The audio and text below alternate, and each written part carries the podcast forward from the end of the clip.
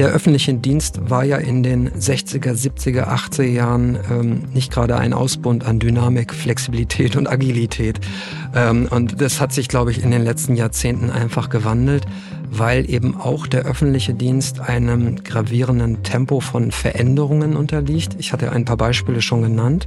Und dazu gehört natürlich auch, dass wir selbstverständlich auch im Wettbewerb ähm, um gute Talente stehen. Personalwelten. Der Podcast mit Nicolas Burgs.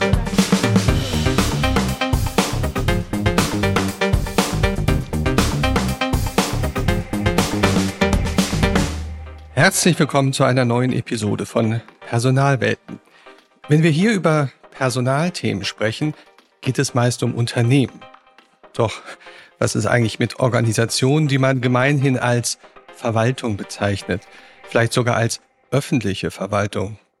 Kommen einem da nicht Assoziationen? Amtsstuben, Behörden, verstaubt, traditionell, langsam. Doch ich muss eins mal sagen, je mehr und je intensiver ich mich damit beschäftigt habe, umso mehr muss ich feststellen, das stimmt gar nicht oder nicht mehr. Vieles hat sich geändert, musste sich ändern und gerade im Bereich Personal da weht heute vielerorts ein ganz anderer Wind. Und das ist gut so. Modernes Personalmanagement in der Verwaltung, so heißt die Episode heute. Und ich spreche mit jemandem, der an der Spitze einer solchen Verwaltungsorganisation steht, nämlich einem Jobcenter. Und es ist auch nicht irgendein Jobcenter, sondern Dirk Heiden ist Geschäftsführer von Deutschlands größtem Jobcenter. Herzlich willkommen, Dirk. Toll, dass du da bist. Ja, hallo Nick. Vielen Dank für die Einladung. Ich habe mir das mal angeguckt. Also Studium an der Fachhochschule Bund, die Arbeitsverwaltung und Führungsakademie der Bundesagentur für Arbeit. Und dann, ja, danach ganz, ganz schnell in ganz vielen Agenturen Personalverantwortung übernommen, ausgebaut. Auch bei der Regionaldirektion Nord war sozusagen das ein Thema. Und seit sechs Jahren ungefähr bist du Geschäftsführer des in Deutschland größten Jobcenters. Team Arbeit Hamburg heißt es. Und wenn man sich dort umschaut und wenn man ein bisschen liest über euch, ihr habt eine riesengroße Mission. Da steht sowas wie Chancen schaffen für Menschen, die sonst wenig Chancen haben. Da steht aber auch das soziale Gesicht der Hansestadt sein und ihr steht für Existenzsicherung und Teilhabe am Arbeitsleben in der Stadt. Riesen, riesengroße Ziele.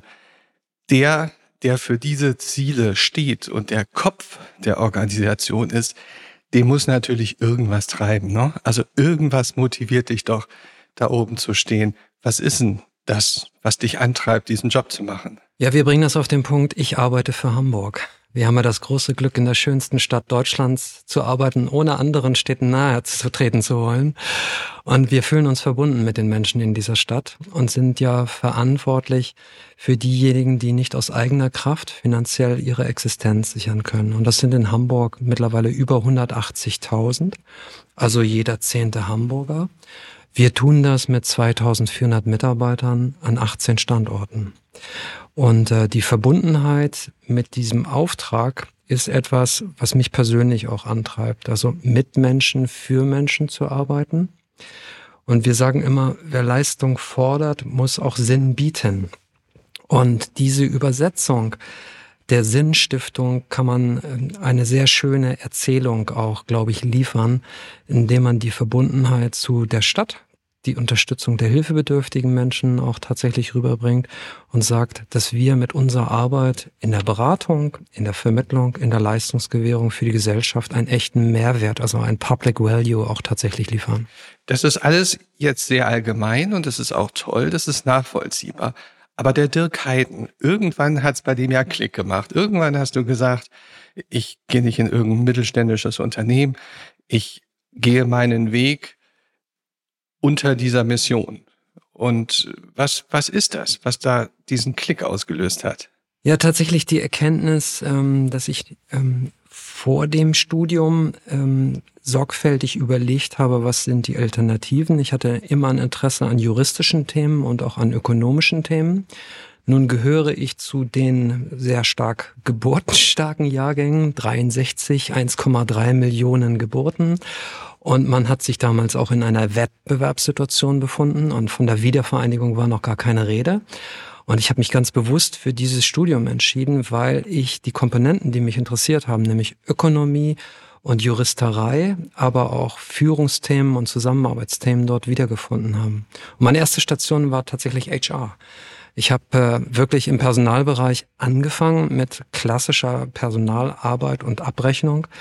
Dann kam Personalmanagement, äh, Personalentwicklung dazu.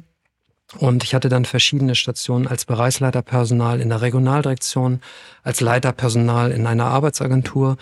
Und ähm, da war schnell äh, eine ganz starke Identifikation mit dem Thema Personalentwicklung. Wir haben in äh, Stralsund Anfang der 90er Jahre eines der ersten Konzepte für Personalentwicklung erstellt und systematisch Goldfische identifiziert. Menschen, die wir auch gefördert haben, weil wir eben auch einen eklatanten Bedarf an guten Führungskräften hatten. Also wenn du Personaler warst oder im Herzen vielleicht auch noch immer bist, ähm, fällt es dir sicher auch sehr leicht, mal so zwei, drei Adjektive zu nennen, die dich als Menschen der für so eine Mission und so eine Organisation steht, zu beschreiben. Drei Adjektive, die Dirk Heiden kennzeichnen. Tja, das ist ja schwierig über sich selbst da zu sprechen, aber ich bemühe mich, empathisch zu sein, ähm, ähm, Veränderungen zu gestalten. Also, wenn man so will, jemand, der Veränderungen auch initiiert und gestalten möchte. Das ist jetzt kein Adjektiv.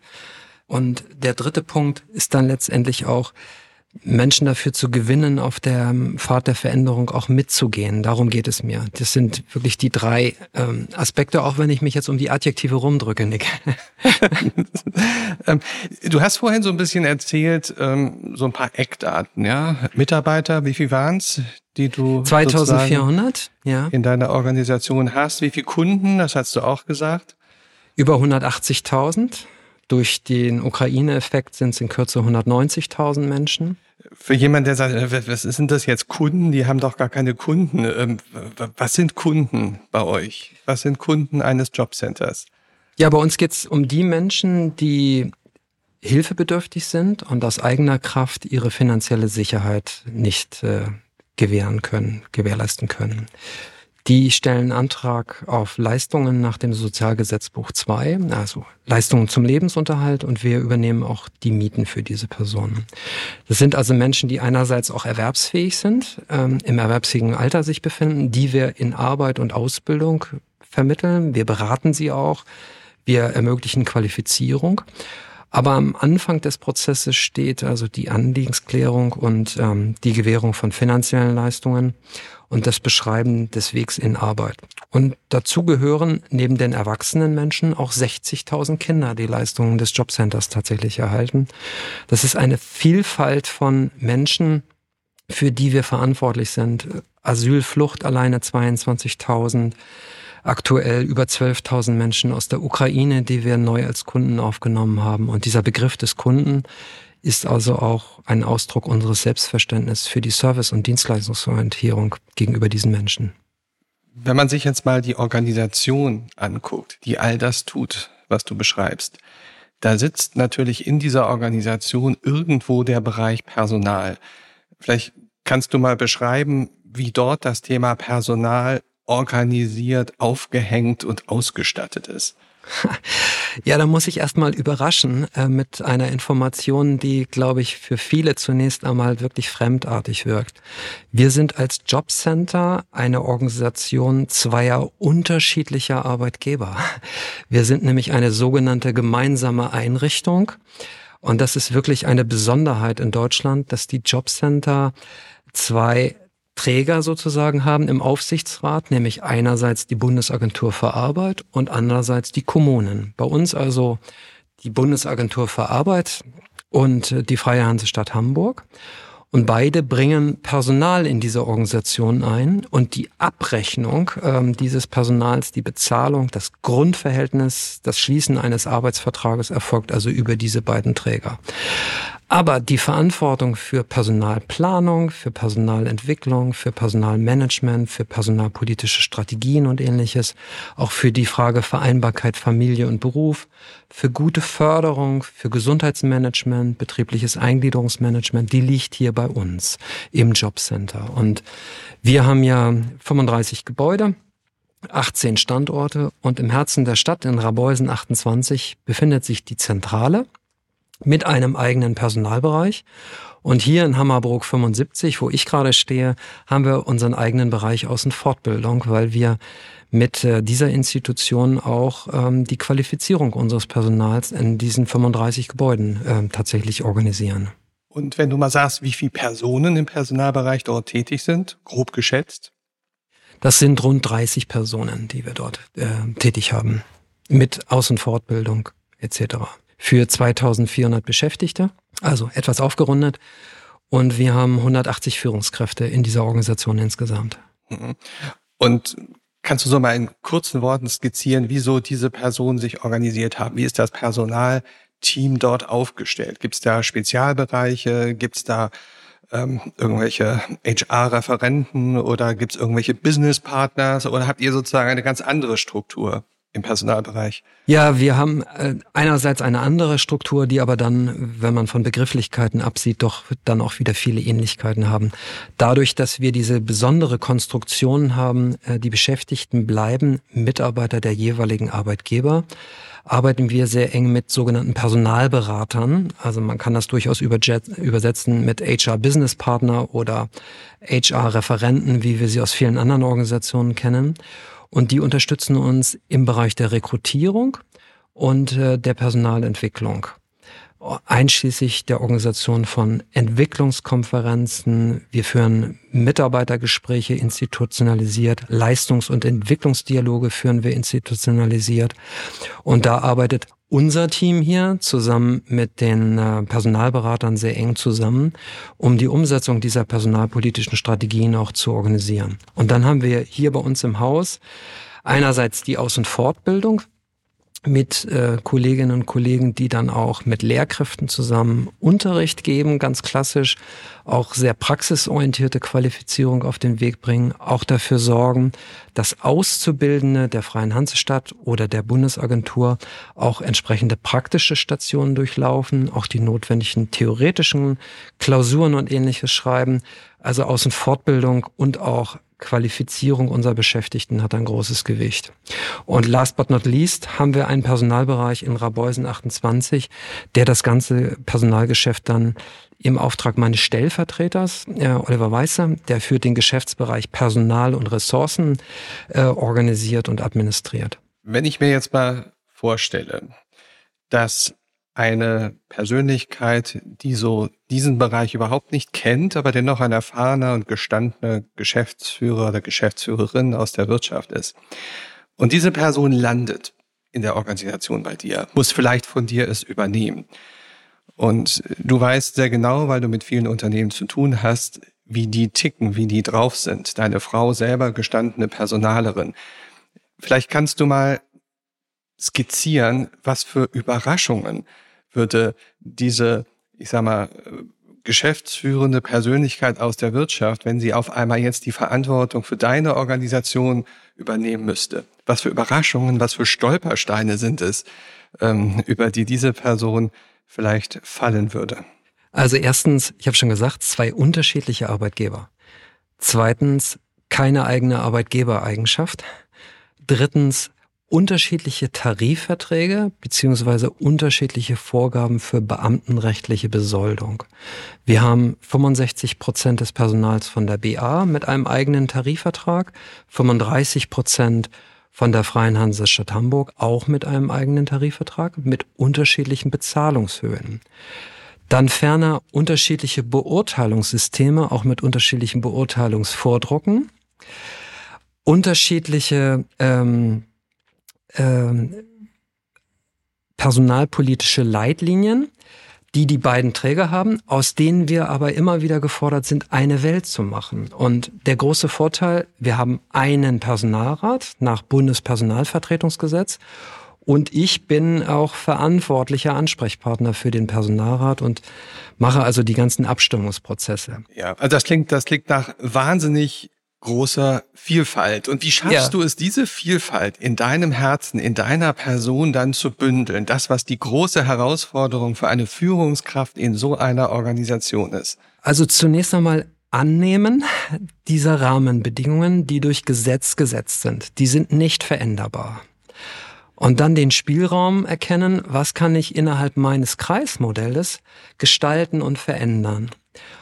Und wenn man äh, das Klagelied beiseite legt, dann sieht man sehr viel, was man gestalten und verändern kann. Also zum Beispiel Führungskräfte zu coachen, zu unterstützen bei der Frage, was heißt gute Führung als Daueraufgabe. Das ist tatsächlich für uns ein Qualifizierungsschwerpunkt.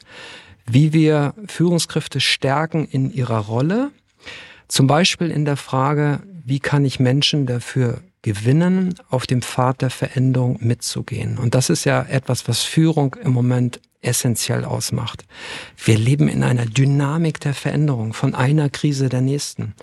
Von der Corona-Pandemie in die Ukraine-Krise, jetzt die Energiekrise, als nächstes die große Veränderung für uns des Bürgergeldes. Und du hattest nach den Überraschungen gefragt. Natürlich läuft bei uns im öffentlichen Dienst auch die Planung eines Personalbudgets völlig anders als in der Industrie.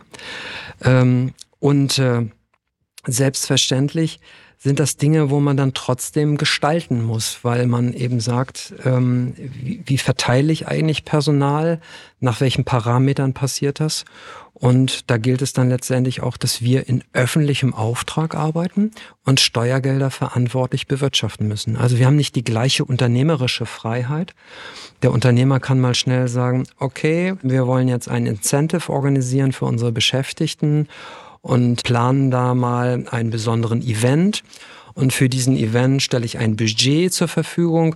Da mache ich das mal. Diese Freiheitsgrade habe ich ähm, im Sinne von unternehmerischen Denken und Handeln im öffentlichen Dienst nicht. Da unterliege ich durchaus Restriktionen, weil man eben verantwortungsvoll auch mit Steuergeldern umgehen muss. Nun habe ich mich ein bisschen in der Organisation umgehört und es war ja nicht immer so. Was wir hier im Moment viel von dir hören, klingt nach wirklich professionellem, modernen, nach vorne gewandten Personalmanagement. Das gab es ja nicht immer. Was ist es denn, was du getan hast oder tun musstest, um sozusagen die jetzige Organisation oder vielleicht auch andere Organisationen in diese Richtung hin zu transformieren, hin zu entwickeln? Also zunächst einmal muss man sagen, das ist ja ein Veränderungsprozess, der über Jahre läuft. Und äh, ich glaube, es war ganz wichtig, dass auch mit beiden Arbeitgebern und dem gesamten Personalteam des Hauses und allen Führungskräften, das schafft man ja nie alleine, sondern immer nur gemeinsam, ähm, ein gemeinsames Verständnis geschaffen hat von, was sind die Bausteine unserer personalpolitischen Strategie, was brauchen wir dafür. Und im Bereich Personalentwicklung sind es selbstverständlich institutionalisierte Mitarbeitergespräche mit auch Qualitätsanforderungen an die Inhalte dieser Gespräche. Es ist äh, das Thema Leistungs- und Entwicklungsdialog, also auch Führen über Ziele. Dazu gehören regelmäßige Steuerungs- und Leistungsdialoge über Erwartung und gezeigte Leistung. Und dann kommt eine ganze Reihe von Bausteinen, die uns ja auch zu einem modernen Dienstleister machen. Also für mich ganz vorne Vereinbarkeit Familie und Beruf.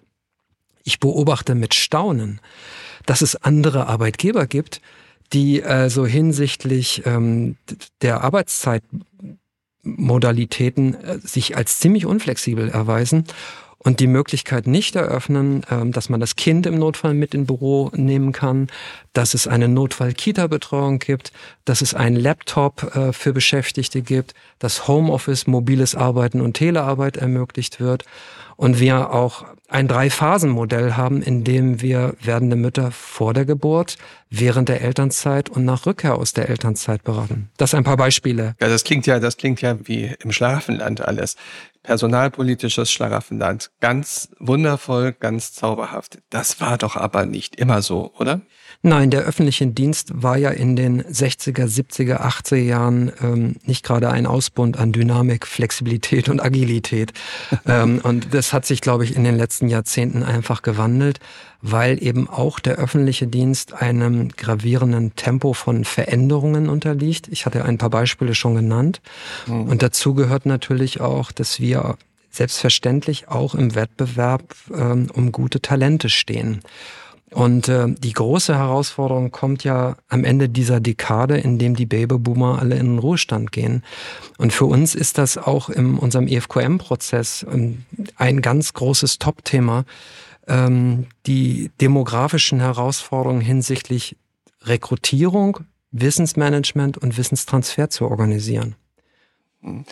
Wir hatten vor ein paar Episoden Dieter Lenzen hier, Professor im Ruhestand, aber eben langjähriger Präsident der Universität Berlin und der Universität Hamburg. Beide hat er zu Exzellenzuniversitäten gemacht. Und er sagte, für solche Organisationen ist das Thema Employer Branding, Recruiting wahnsinnig wichtig auf der einen Seite, aber auch wahnsinnig herausfordernd, weil nämlich auf einmal alle sich anstrengen, ein attraktiver Arbeitgeber zu sein. Und wenn man da nicht mitzieht, als Organisation, gerät man ins Hintertreffen. Vielleicht kannst du mal beschreiben, du hast es eben gesagt, Recruiting, Employer Branding ist ein Thema. Was, was kehrt ihr heraus? Was sind so die, die Wettbewerbsvorteile gegenüber anderen Organisationen, um beim Jobcenter anzufangen zu arbeiten? Ich will vielleicht mal grundsätzlich beginnen. Wir haben uns ähm, dem EFQM-Modell verpflichtet. Sagst du kurz, was das ist? European Foundation for Quality Management. Das ist ein Managementmodell und quasi eine Anleitung zum organisationalen Lernen. Ne? Also wie kann man gestärkt die Organisation weiterentwickeln, die Organisation stabiler und robuster zu machen? Und da geht es zentral um die Frage, wie gelingt es uns immer vor die Welle zu kommen, also Entwicklungen auch zu antizipieren. Das sind äh, sieben Kriterien äh, und im Kriterium zwei geht es um die Weiterentwicklung der Organisationskultur, Führung und da sind wir sehr schnell auch bei Personalrekrutierung und Employer Branding.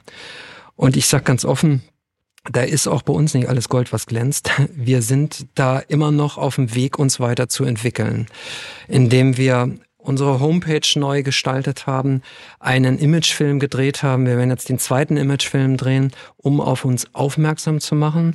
Wir haben mit Kununu vor ein paar Jahren begonnen, haben festgestellt, da sind wir noch nicht professionell ausgestellt, da müssen wir noch besser werden. Wir haben gerade in diesen Tagen unsere Beschäftigten um ein Kununu-Feedback nochmal gebeten. Und es geht uns auch darum, ähm, über die verschiedensten Bausteine wirklich attraktiv zu sein. Ich will ein weiteres Beispiel nennen. Wir haben ERP Assist eingekauft. Das ist quasi eine Telefonkrisenberatung für Beschäftigte, die helfen können, mit dem Stress im Büro klarzukommen oder auch mit familiären Krisen, ähm, wenn es solche tatsächlich gibt. Und so versuchen wir mit jedem messbaren Baustein besser zu werden im Wettbewerb um gute Kräfte und tatsächlich ein attraktiver Arbeitgeber zu sein. Mhm. Wir gehen natürlich auch auf Messen, wie viele andere auch, stellen aber fest, dass wir erstmal Vorbehalte abbauen müssen. Denn du hattest es vorhin schon in deiner Frage anklingen lassen, der öffentliche Dienst hat ein Imageproblem und das Jobcenter häufig erst recht nochmal. Und wir müssen dann übersetzen, warum ist es ähm, sinnstiftend, im Jobcenter zu arbeiten und was bieten wir tatsächlich? Und dazu gehört, dass wir also den Nachwuchskräften ähm, der Freien Hansestadt Hamburg und der Bundesagentur besondere Aufmerksamkeit widmen und uns die auch besonders kümmern, weil wir genau wissen, wenn die nicht zu uns kommen, gehen sie woanders hin. Ja, ja. Und da spielt natürlich immer derjenige, der für die Organisation steht eine Rolle, weil die steht im Rampenlicht, die, ähm, ja, da googelt man mal schnell, was ist das für jemand. Und äh, wenn man in den Tiefen der Organisation mit Kolleginnen und Kollegen bei dir spricht, da kommt ganz viel Wertschätzung in deine Richtung zutage. Viel Wertschätzung für die Organisation, ja, das kommt auch in den Imagefilmen ganz gut rüber, aber auch viel Wertschätzung in Richtung deiner Person. Du hast am Anfang gesagt, mir ist es wichtig, empathisch zu sein. Wie schaffst du es bei so einer Organisation der Größenordnung, wir reden hier von Tausenden Mitarbeitern und Mitarbeiterinnen, wie schaffst du es, Nähe und Empathie in die Organisation hinein zu entfalten? Also ich habe da sicherlich kein Patentrezept dafür. Es ist zunächst einmal eine Frage der inneren Einstellung und Haltung. Man muss das wollen. Und äh, ich habe 37 Jahre Berufserfahrung und habe das Glück gehabt, mehrfach sehr, sehr gute Chefs zu haben, von denen ich mir durchaus das eine oder andere abgeguckt habe. Und das geht ja mit Kleinigkeiten los. Erzähl mal, erzähl mal ein bisschen, was so ein paar Tipps so, was du so als Tricks gelernt hast. Zum Beispiel, man sieht ein sehr gutes Konzept und schreibt auf dieses Konzept dann eben nicht nur sein Handzeichen drauf und seine Zustimmung, sondern ein kleiner Zettel daneben, äh, wo drauf steht prima gemacht oder hervorragende Arbeit oder ich freue mich sehr über dieses Konzept. Ähm, das ist ja nur eine winzige Kleinigkeit, die mir, als ich ein junger Mann war, ähm, sehr viel gegeben hat, nämlich Anerkennung und Wertschätzung. Andere Beispiele, nahbar zu sein. Ich ähm, versuche, ähm, nein, ich mache es tatsächlich, all den Kolleginnen und Kollegen, die einen runden Geburtstag haben, 30, 40, 50, 60, äh, das sind jeden Monat so um die 30 in meiner Organisation, schreibe ich eine persönliche Glückwunschkarte. Ähm, das ist ein Stück weit Nähe, die ich versuche aufzubauen. Dann Kaffee beim Chef. Ähm, in der Vor-Corona-Zeit habe ich Menschen tatsächlich eingeladen zu mir und äh, sie durften sich einfach anmelden. Vertraulichkeit ist gewahrt und es gibt ist für mich eine große Chance, O-Tone aus äh, der Praxis zu hören, ähm, zu informieren über aktuelle Themen, die mich auch gerade bewegen und ähm, auch so einen Reflexionsraum tatsächlich zu haben. Und ich lade da auf einen Kaffee oder auf einen Tee ein. Mhm. Nächstes Beispiel, ähm, Groß-Skype-Besprechungen. Ich bin tatsächlich während der Corona-Pandemie dazu übergegangen, einzuladen, ähm, zu einer großen Skype-Besprechung, an der nehmen dann 500 oder 600 Teilnehmer. Ich biete eine vormittags an, ich biete eine nachmittags an, damit auch Teilzeitkräfte dabei sein können und äh, informiere dann ähm, über aktuelle Themen und nehme dann auch Fragen tatsächlich auf. Das vielleicht ein paar Beispiele und ein letztes noch. Wir haben auch mal versucht, ähm, neuartige Events zu gestalten, in dem nicht PowerPoints äh, im Mittelpunkt steht oder Sachinformationen oder fachliche Fragen. Wir haben uns vor Weihnachten mal in einer Kirche getroffen und ich habe mit Freunden dort Musik gemacht und die Senatorin hat eine Rede gehalten. Da waren dann 300, 400 dabei und haben anschließend gesagt... Moment, Moment, das heißt, du hast Musik gemacht. Wie habe ich ja, mir das genau, denn praktisch genau. vorzustellen? Ich spiele ein bisschen Gitarre mit Freunden und äh, wir haben dann gemeinsam gesungen für die Beschäftigten und... Äh, ein paar Worte des Dankes für die Arbeit in dem Jahr ausgesprochen und anschließend gab es also einen Apfelpunsch für alle. Und äh, es war eine Begegnung der anderen Art, weil man in einem völlig anderen Setting, nämlich in St. Katharinen, haben wir zusammen ähm, mit ähm, Pastor Frank Engelbrecht auch organisiert, ähm, zusammen mit der Senatorin Worte des Dankes und der Wertschätzung ausgesprochen haben. Ein Beispiel. Du hast um mal auch auf die Härten der Rolle zu kommen, vorhin von Krisen gesprochen, Corona, Ukraine, Energie, ähm, Insolvenz, wirtschaftliche, schwierige Situation, alles das kommt. Was macht das mit deiner Organisation? Was macht das mit den Jobcentern? Und wie gehst du, wie geht ihr in der Personalarbeit damit um? Also man muss zunächst sagen, wir haben tatsächlich extrem fordernde Situationen in den letzten Jahren gehabt. Als ich begonnen habe 2016, waren wir mitten in der Migrationskrise. 2015, 2016, 2017 mit den geflüchteten Menschen aus Afghanistan, aus Syrien, aus Eritrea. Wir haben seinerzeit einen neuen Standort aufgebaut, WER, Work and Integration for Refugees, als spezielle Organisation, die sich spezifisch um geflüchtete Menschen kümmert. Die haben wir jetzt weiterentwickelt äh, zum Hamburg Welcome Center zusammen mit Innenbehörde, Sozialbehörde und Arbeitsagentur. Und das ist ein deutschlandweit einmaliges Angebot, um geflüchtete Menschen auch zu unterstützen, weil wir dort auch die Anerkennungsberatung, die Traumaberatung zusammen mit verschiedenen Partnern organisieren. Dann hatten wir die Corona-Pandemie mit der Situation dass viele Solo-Selbstständige, Künstler, Musiker, Fotografen, Disc-Jockeys von heute auf morgen ihr Geschäftsmodell nicht mehr durchführen konnten und hilfebedürftig wurden. Wir haben dort innerhalb von kürzester Zeit einen Anstieg der hilfebedürftigen Menschen um 7000 gehabt. Und das ist uns nur gelungen, indem alle Mitarbeitenden solidarisch über eine elektronische Akte, die wir 2018 eingeführt haben, an der Bearbeitung dieser Anträge mit unterstützt haben. Und eine ähnliche ähm, Situation war dann in allen Wohnortstandorten, weil immer mehr Menschen im Zuge der wirtschaftlichen Folgen der Pandemie tatsächlich arbeitslos und hilfebedürftig geworden sind. Wir hatten einen Anstieg um über 16.000 Kunden, haben zusätzliches Personal rekrutiert, dieses Personal eingearbeitet. Und am Anfang der Pandemie war es tatsächlich so, dass die oberste geschäftspolitische Priorität darin lag, dass die Menschen ihre Geldleistungen bekommen. Das bedeutete für uns, dass wir 100 Arbeitsvermittler, die sich freiwillig gemeldet haben, von Beratern zu Leistungsabrechnern qualifiziert haben und sie dann auch tatsächlich eingesetzt haben. Denn wir standen vor der Wahl, rekrutieren wir jetzt 100? Das ist ja nur ein theoretisches Modell, weil die kriegt man ja so schnell am Markt nicht. Oder schulen wir eben um? So, und ähm, jetzt sind wir gerade in der nächsten Krise, nämlich Ukraine. Durch den Angriffskrieg Putins auf die Ukraine haben wir in Hamburg ja rund 27.000 registrierte geflüchtete Menschen.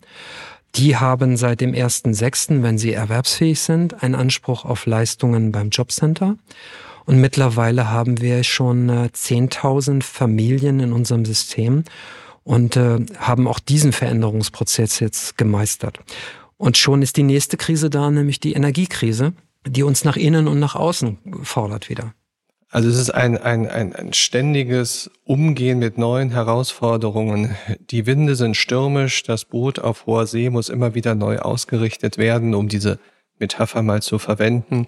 Vielleicht hast du so zum Ende ein, eine zentrale Aussage, eine, eine Botschaft in die Personalwelten hinein, wie man gerade in solchen Verwaltungsorganisationen so agiert, wie du es im Moment tust. Was ist dein Tipp, deine Botschaft, dein Geheimrezept vielleicht? Geheimrezept ist schwierig. Also zunächst einmal, der eine Punkt ist tatsächlich Strukturen zu schaffen für die Weiterentwicklung der Organisation. Und da möchte ich tatsächlich das Managementmodell IFQM empfehlen.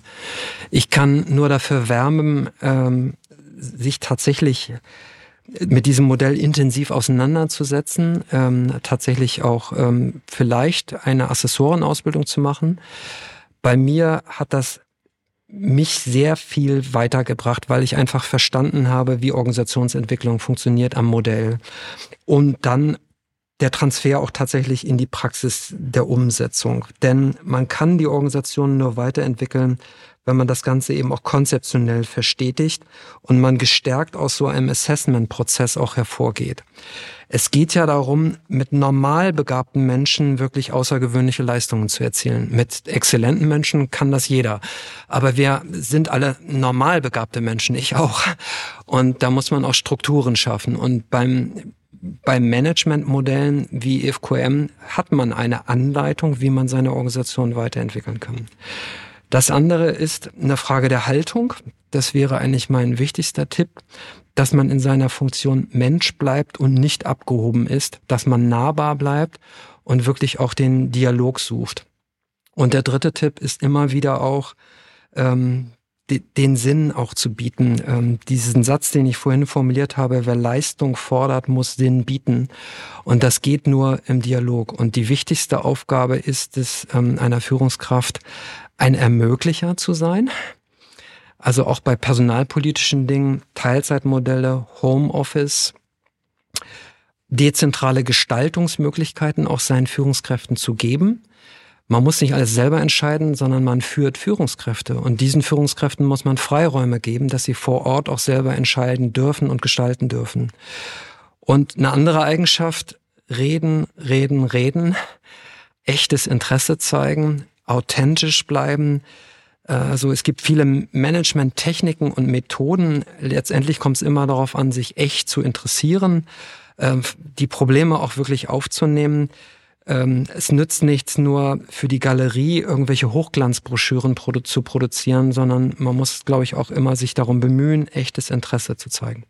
Ja, das waren nicht nur eine zentrale Botschaft, das waren drei sehr, sehr wichtige und gute Botschaften. Und äh, mir kommt gerade so in den Kopf, ich glaube, Konfuzius hat das mal gesagt, wer ständig glücklich sein möchte, muss sich oft verändern.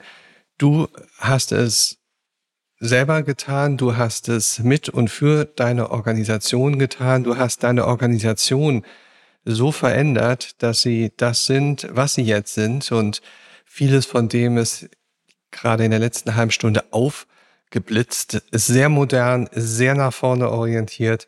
Und ich kann nur sagen, ich glaube, alle, die für und mit dir arbeiten, können sich glücklich schätzen, eine so personal- und menschenorientierte Führungspersönlichkeit in der Organisation oder an der Spitze der Organisation zu haben. Dirk, vielen Dank, dass du in aller Offenheit und aller Konkretheit auch hier zu Gast warst. Vielen Dank. Diese und alle anderen Episoden findet ihr auf der Website www.personalwelten.de und natürlich auf den üblichen Kanälen. Abonniert dort einfach, damit ihr die nächsten Episoden nicht verpasst. Für mich heißt es jetzt Tschüss für heute und bis zum nächsten Mal. Am Mikrofon war Nikolas Buchs.